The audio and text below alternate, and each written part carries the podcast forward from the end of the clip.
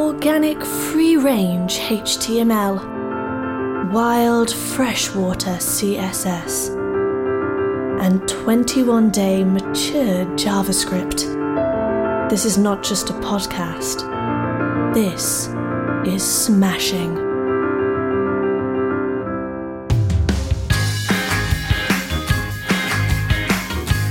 It's smashing.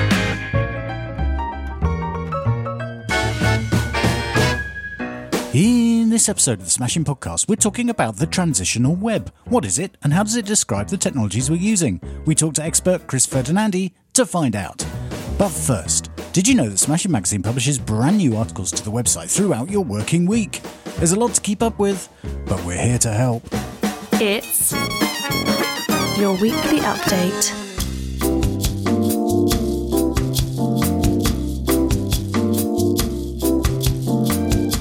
In What's the Perfect Design Process?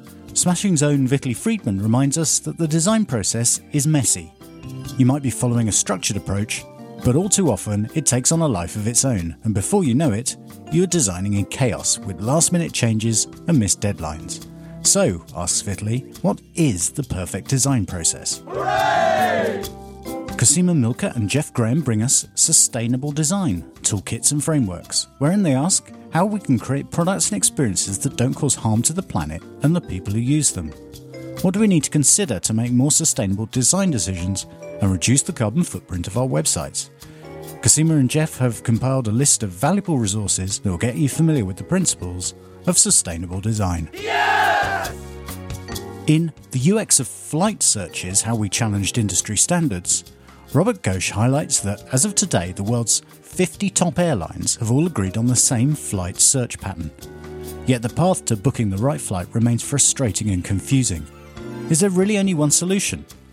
Explore the thought experiment which turned the seemingly untouchable pattern on its head and offered new food for thought. Temani Afif looks at shines, perspective, and rotations, fancy CSS 3D effects for images.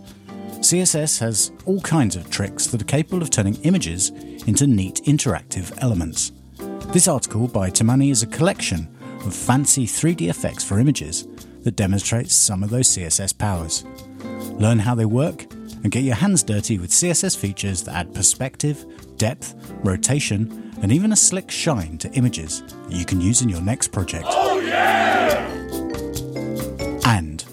in How to Become a Better Speaker at Conferences, Andy Budd leans into his experience of a 10 year run curating the UX London and leading design conferences, during which he's watched thousands of presentations. In this article, Andy outlines some of the things that make a potentially amazing presentation, as well as a few big gotchas. If you've ever wondered what it takes to get a speaking slot at a conference, this article is for you. And that is your weekly update. Find all these and more at smashingmagazine.com slash articles.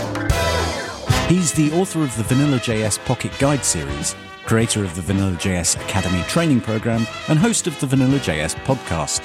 We last talked to him in late 2021, where we asked if the web was dead.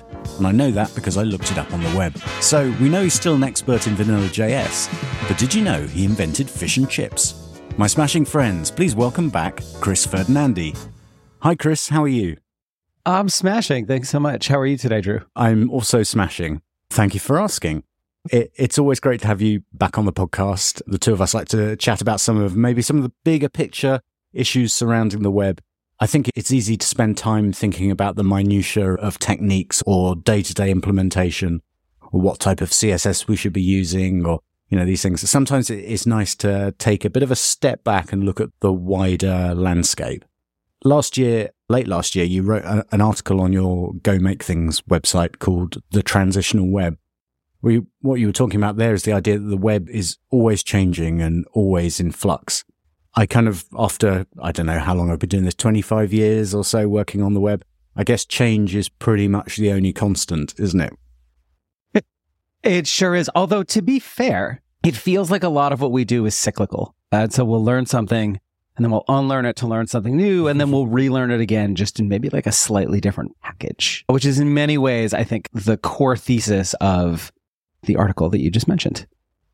And it, is that is that just human nature? Is that particular to the web? I mean, I, I always think of when I was a kid in the 80s, the 1980s. Okay, so we're talking a long while back. It was a wild one, time. One of the one of the sort of pinnacles of if you had a bit of you know spending power, one of the things you'd have in your living room was a like a hi-fi separates. unit. so you'd have a tape deck, uh, maybe a CD deck, an amplifier. And I always remember as a kid, they'd all be silver starting off and those were the really cool ones. And then after a while, a manufacturer would come out with one that wasn't silver, it was black.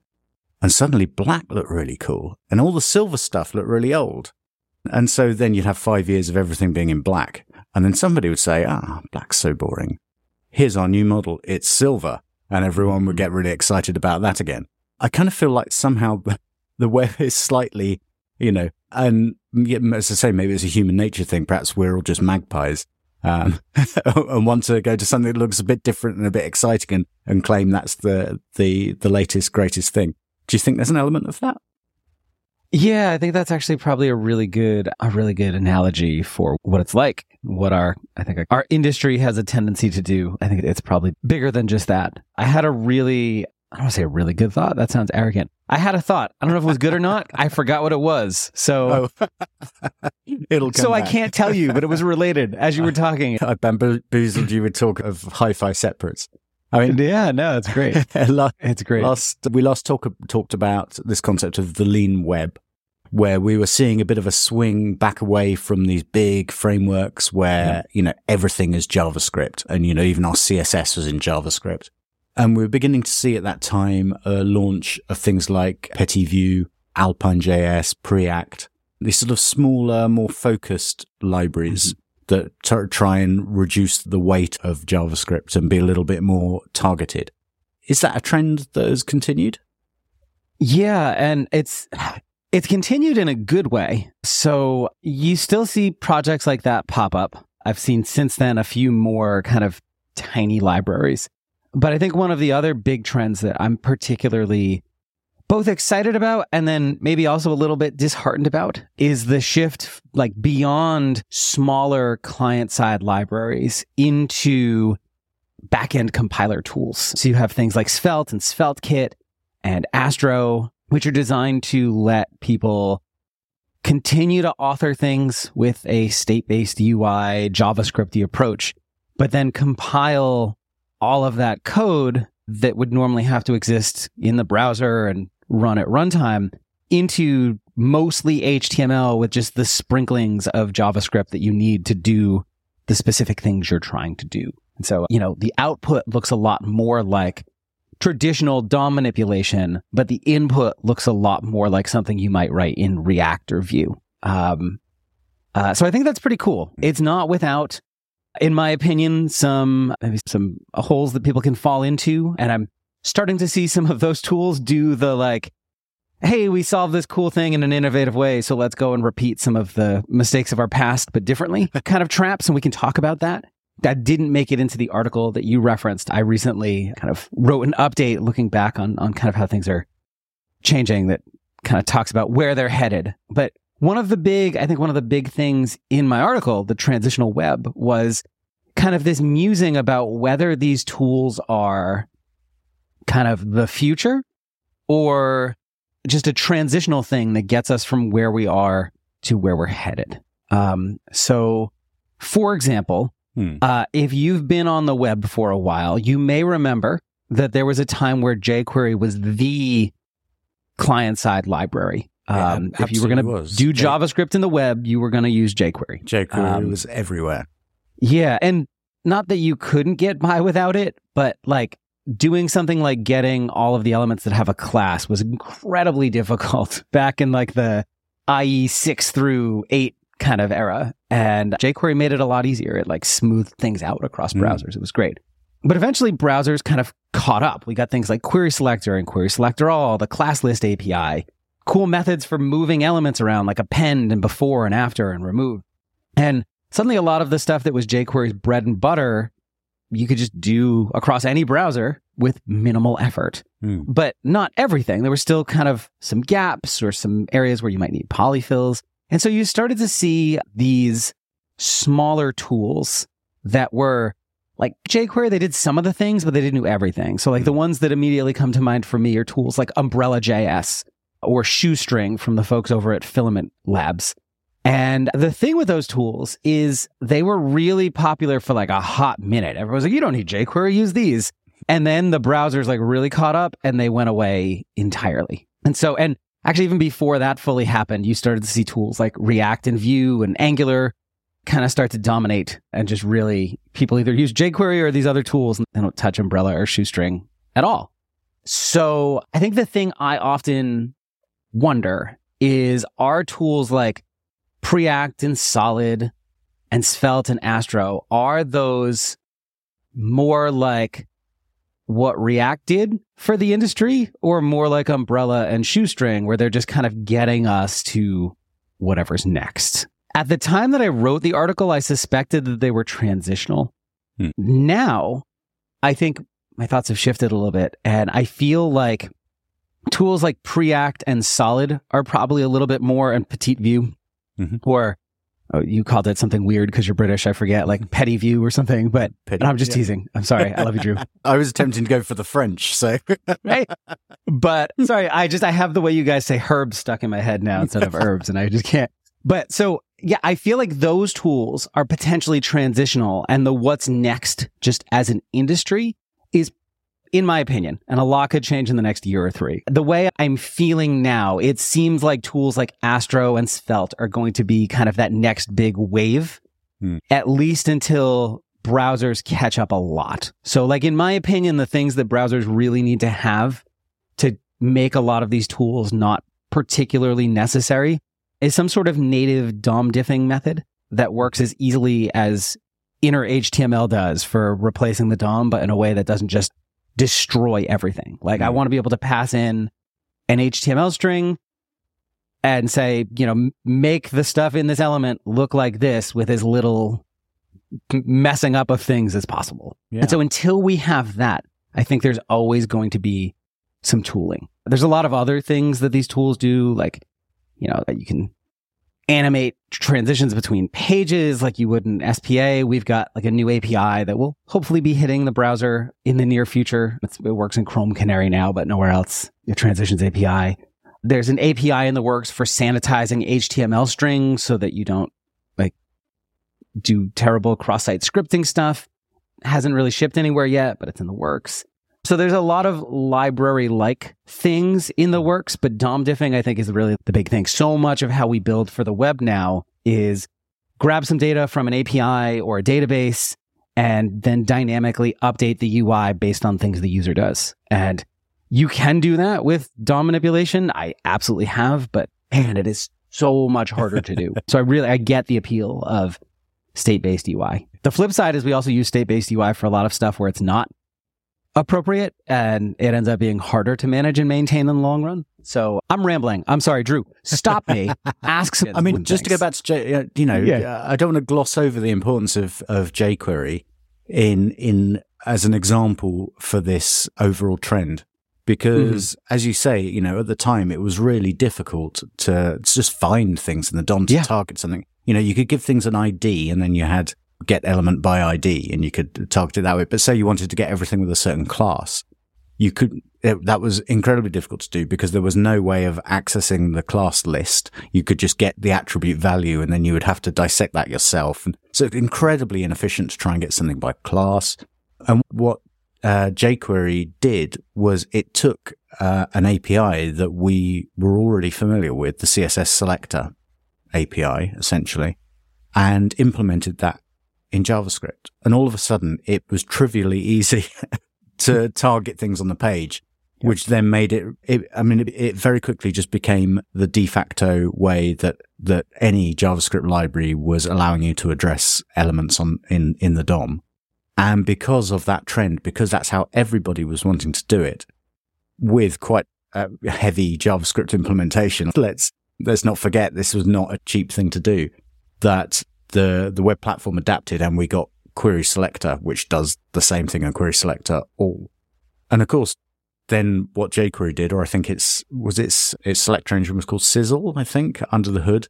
Sizzle then adopted query selector all as part of its implementation. So if a if a selector could be resolved using the native one, it would. So actually, the web platform was inspired by jQuery and then improved jQuery in this sort of whole, you know, this whole cycle. So I think you know it's this the way the web has always progressed is observing what people are doing, looking at the problems that they're trying to solve, and you know the mess messes of JavaScript that we're using to try and do it, and then to provide a native way to do that, which just makes everything so much easier. And is I mean, is that the ultimate trend? Is that what we're looking at here? Yeah, for sure. There's, uh, I often describe jQuery as paving the cow paths. So, so many of the methods that I love and use in the browser, I owe entirely to jQuery. And I think recognizing that helped me get less angry at some of the damage that modern frameworks do or modern libraries.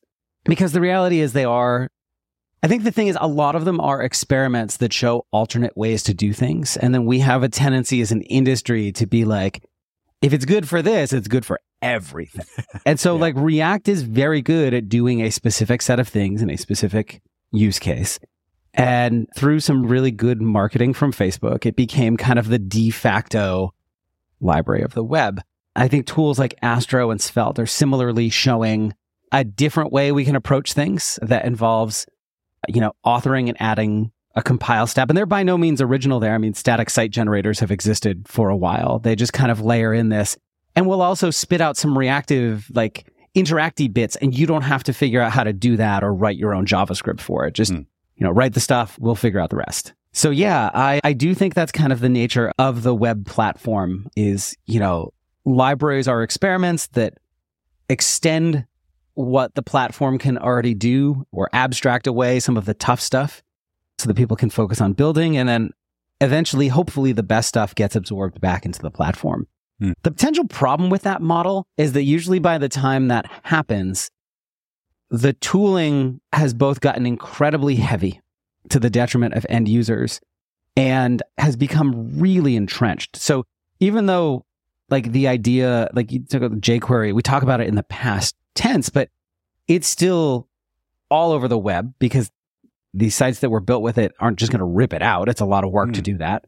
And there's a lot of developers even today who, when they start a new project, they reach for jQuery because that's what they learned on and that's what they know and it's easiest for them. And, you know, so these tools just really have persistence for better or for worse. It's great if you invested a lot of time in learning them. It's great job security, right? You're not wasted time. But, you know, a lot of these tools are very heavy, very labor intensive for the browser, and ultimately result in a more fragile end user experience, which is not always the best thing. I, rem- I remember at, uh, at one point there was um, a, a, sort of movement calling for React to actually be shipped with the browser. Um, as a sort of way of, of offsetting the penalty of downloading and parsing all that script. Um, yeah. it, it's kind of it's frustrating because it's like, okay, you're on the right path here. That you know this functionality should be native to the browser, but then crucially at the last moment you you swerve and miss. And it's like, no, we don't want to embed React. What we want to do is look at the problems that React is helping people solve, look at the functionality that's providing and say, okay, how can we take the best version of that and work that into the web platform? Would you agree? Yeah.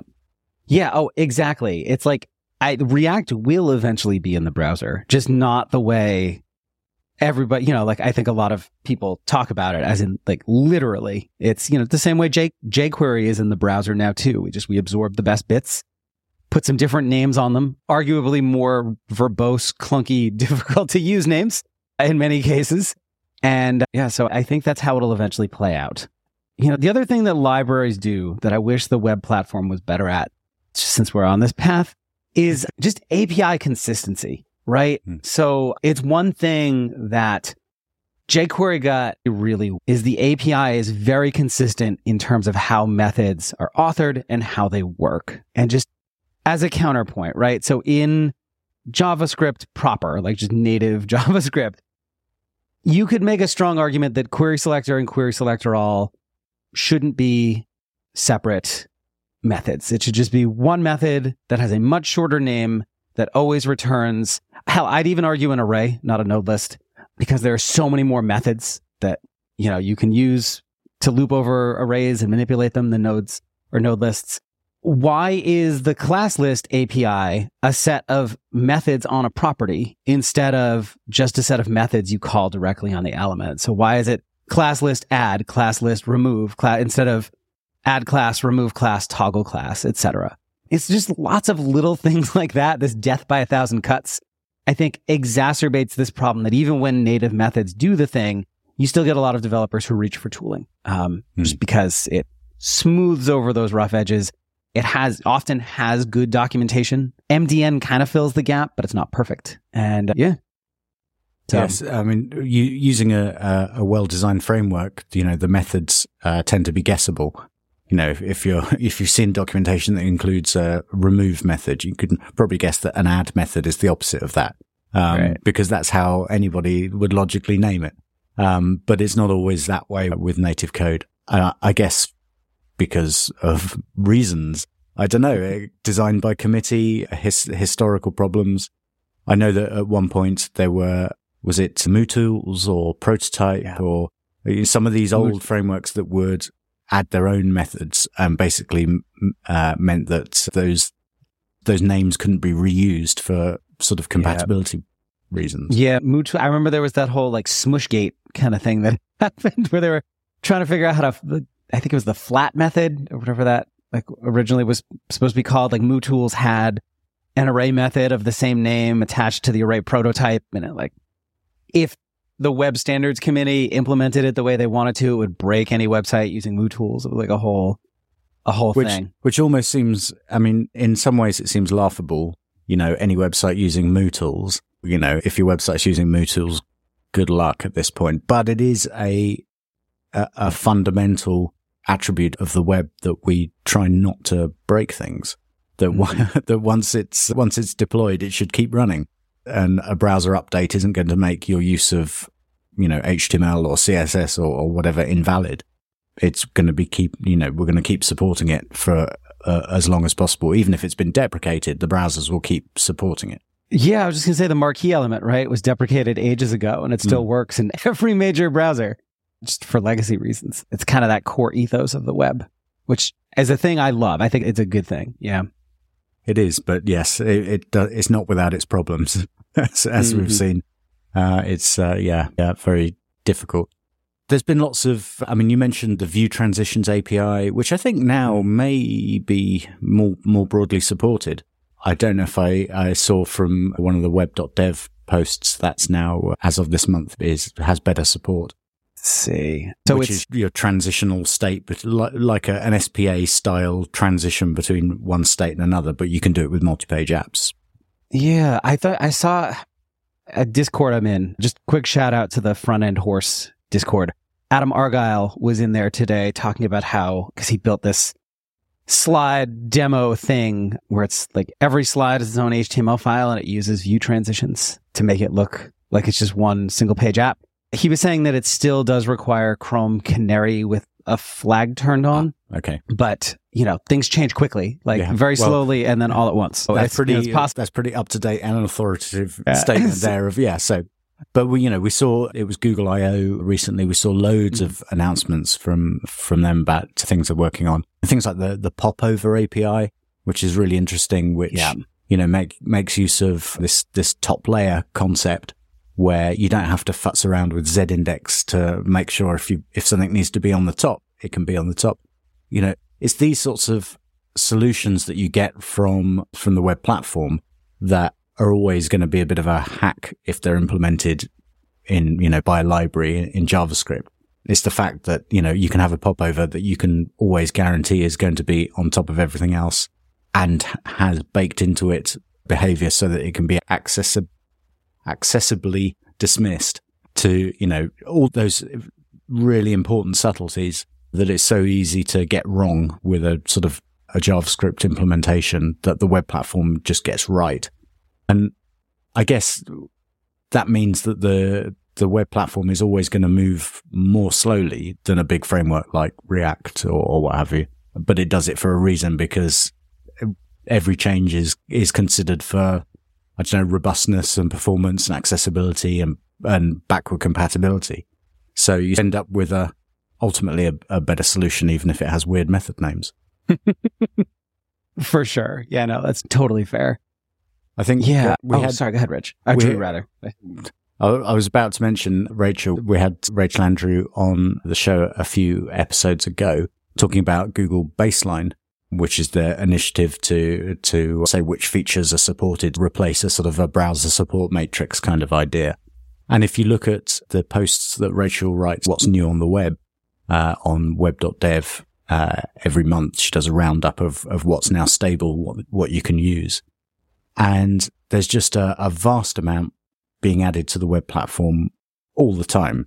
I mean, it could be a change log from a major framework because, because it is a major framework, right? It's the native web platform, but there's just things being added all the time. Are there, is there anything in particular that you've seen that you think would make a, a big difference? Or is it, eh, are you just hanging out for that DOM diffing all those things that are yet to come?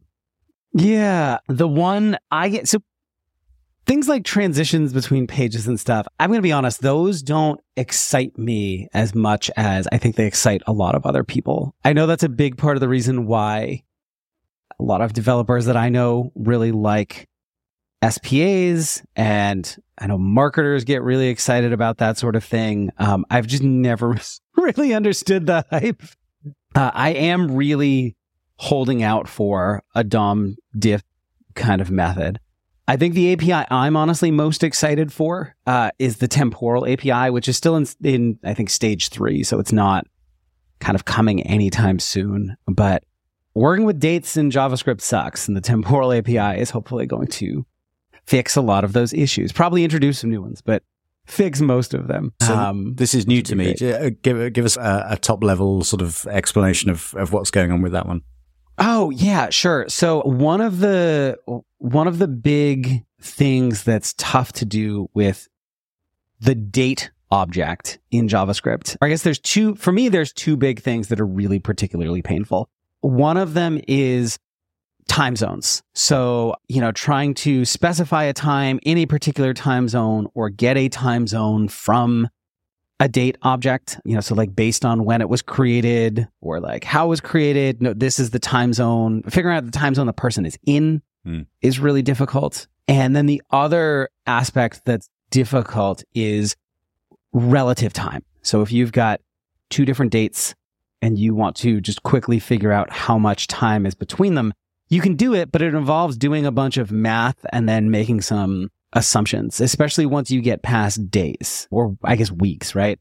So I could easily look at two two date objects, grab timestamps from them, and be like, okay, this was two weeks ago or several days. But then once you start getting into like months, the amount of days in a month varies. So if I don't want to say like 37 weeks, I want to say however many months that ends up being, it's going to vary based on how long the months were. And so the temporal API addresses a lot of those issues. It's going to have first class support for time zones. It's going to have specific methods for getting relative time between two temporal objects. And in particular, one where you hopefully won't have to, it's been a while since I've read the spec, but I'm pretty sure it allows you to not have to worry about like, you know, if it's more than seven days, show in weeks. If it's more than four weeks, you know, use months, like blow, you know, you can just Yeah. get a time string that says this was X amount of time ago or is happening an amount of time in the future or whatever. Hmm.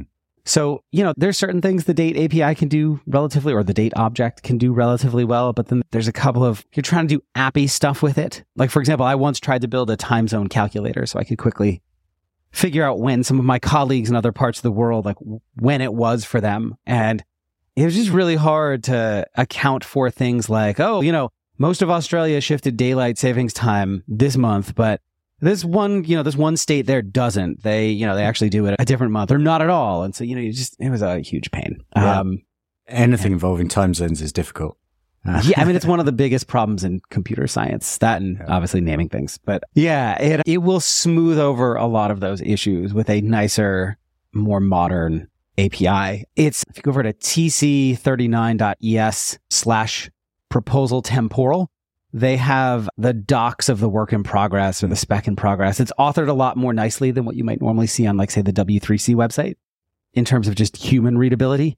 But you can tell they borrowed a lot of the way the API works from libraries like Moment.js and DateFNS and, and things like that, which again gets back to kind of this idea that libraries really pave those cow paths and show what a good API might look like. And then the best ones usually kind of win out and eventually become part of the browser. Mm. And again, back to my point about all the, you know, the web platform getting the important details right. You know, mm. if you've got native date objects, you're going to be able to represent those as localized strings, which is like a mm-hmm. whole other headache that, I mean, I've used libraries that will, you know, tell you, oh, this blog post was posted two weeks ago, but it will give you the string two weeks ago. And there's no way to, to, to translate that or, yeah. yeah. So it, all those all those details, having it baked into the platform is, is going that's going to be super good. I'm smashing, one that. might even say. Smashing, yeah. I mean, the it, it kind of raises a question because the standards process takes time and paving the cow paths uh, is always going to, you know, you there has to be a cow path before you pave it. So does that approach always leave us, you know, a step behind what can be done in, in big frameworks? Yeah, theoretically, you know, I think we can look at an example where this didn't work, right? With the like the Toast API that Google tried to make happen a few years back, where that was done relatively quickly. It was done without consensus across browsers. I don't think it really leaned heavily on. I think it was just doing what you described, the like the paving before the cow paths were there.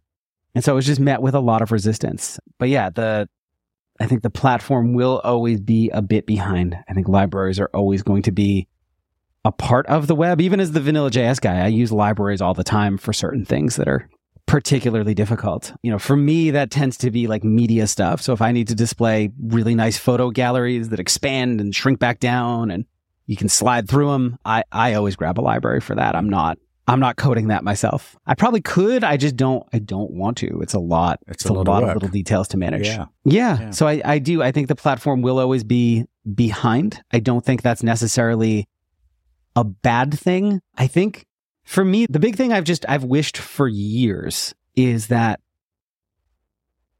we kind of we run through this cycle as an industry where little tool comes out, does a thing well, throws in more and more features, gets bigger and mm. bigger, becomes like a black hole and just sucks up the whole industry. Like I'll just, I keep picking on React, but like React is the library right now, mm. right? And then eventually people are like, oh, this is big. Maybe we should not use something as big. And then you start to see little alternatives pop up.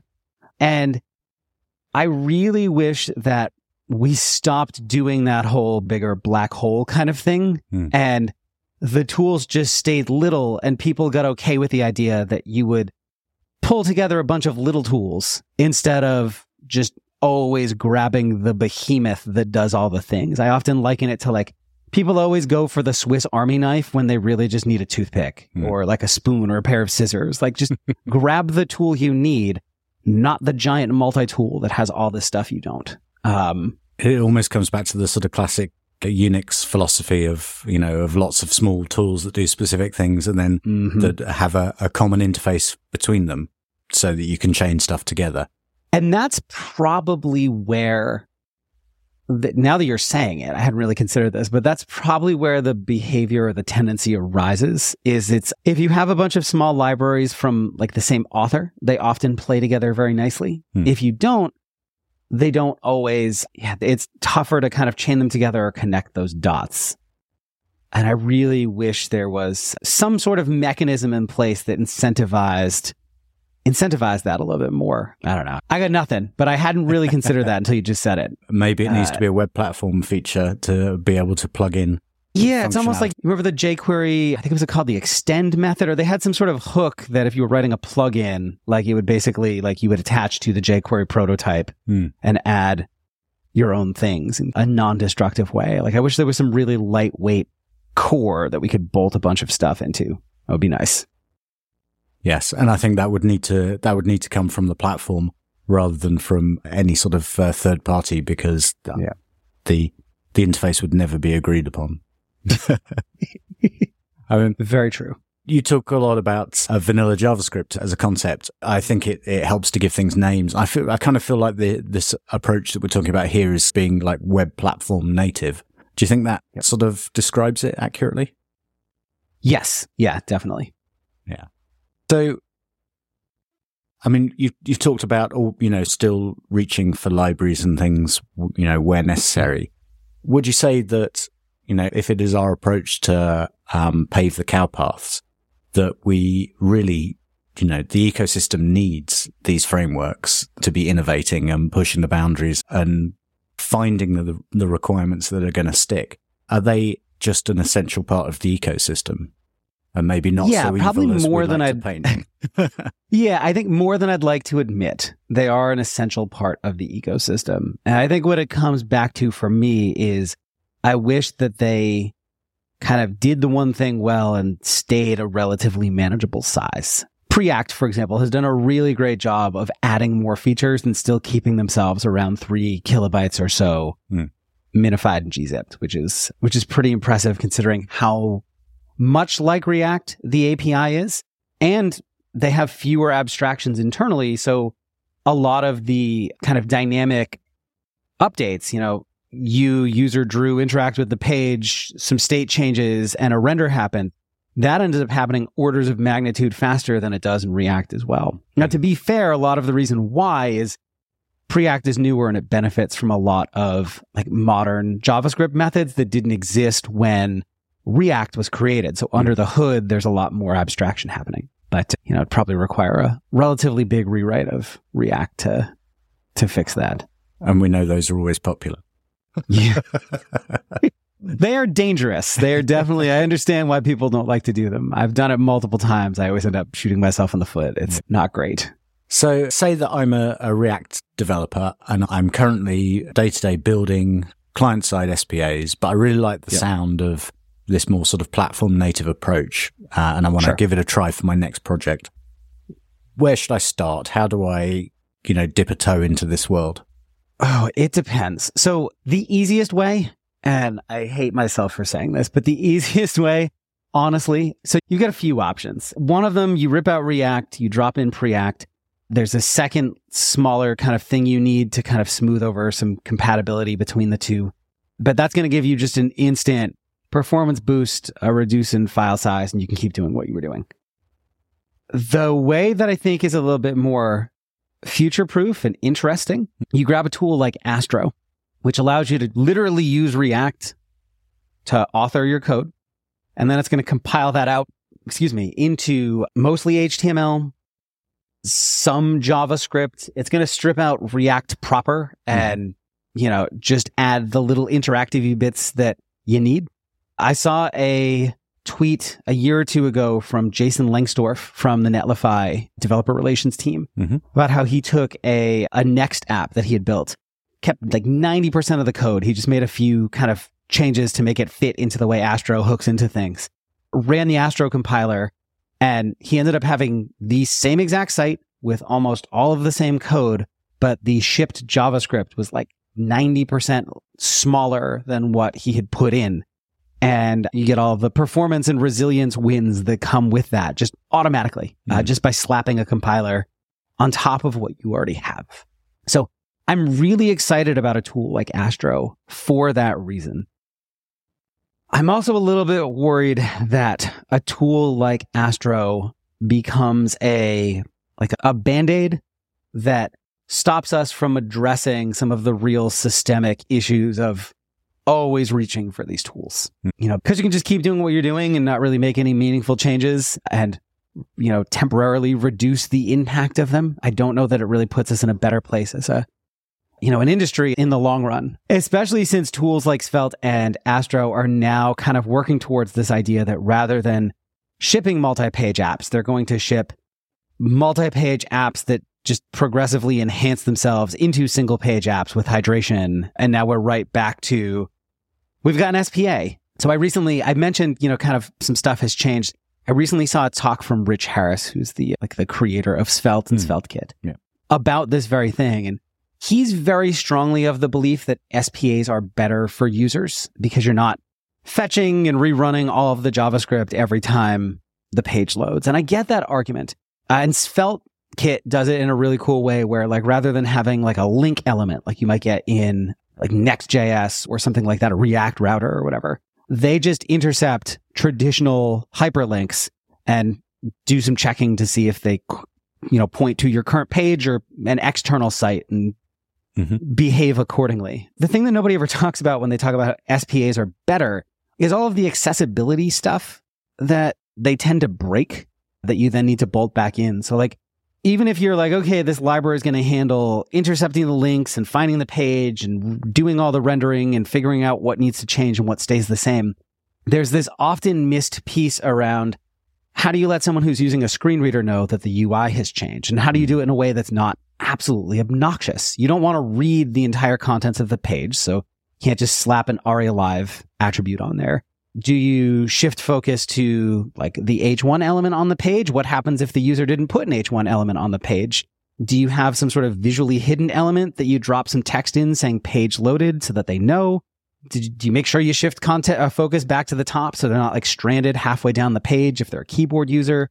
Yeah, it's one of those things where how you handle it is very, it depends, kind of contextual. Mm. And I think it's really tough for a library to implement a solution that works for all use cases. I think it's optimistic to assume the developers will always do the right thing. And so, you know, I mentioned at the very start that I'm excited about these tools, but I also see them doing that, like, let's repeat the same mistakes all over again. And this feels like that to me. I absolutely understand why on certain very heavy sites, you might want to shift to an SPA model. Hmm. But there are also just so many places you can really do real harm to yourself or your users when going down that path. And so I kind of worry that like these tools came up to solve a bunch of UI or UX and performance related issues with state based UI just to then re implement them in a different way eventually. That's my soapbox on that. If you have any questions or comments, I'm happy to hear them. But so, so, as often happens when we talk, we we get all the way to the end and conclude that we're doomed.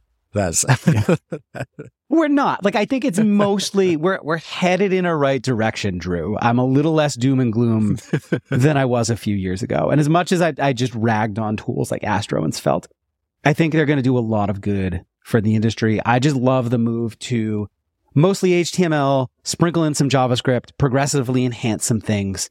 Um, like that's a beautiful thing. And even though I was just ragging on the whole SPA thing that these tools are doing, one of the things they also do that's great is if that JavaScript to enhance it into an SPA doesn't load or fails for some reason, Astro and SvelteKit fall back to a multi-page app with server-side HTML. So it's just a really, it's that, I think that promise of, was it the isomorphic apps they used to call them a mm-hmm. while ago? It's maybe closer to that vision being realized than we've ever gotten before. I still personally think that just building multi-page apps is often better, but you know, I'm probably in the minority here. I often feel like I'm the old man shouting at the cloud, you know?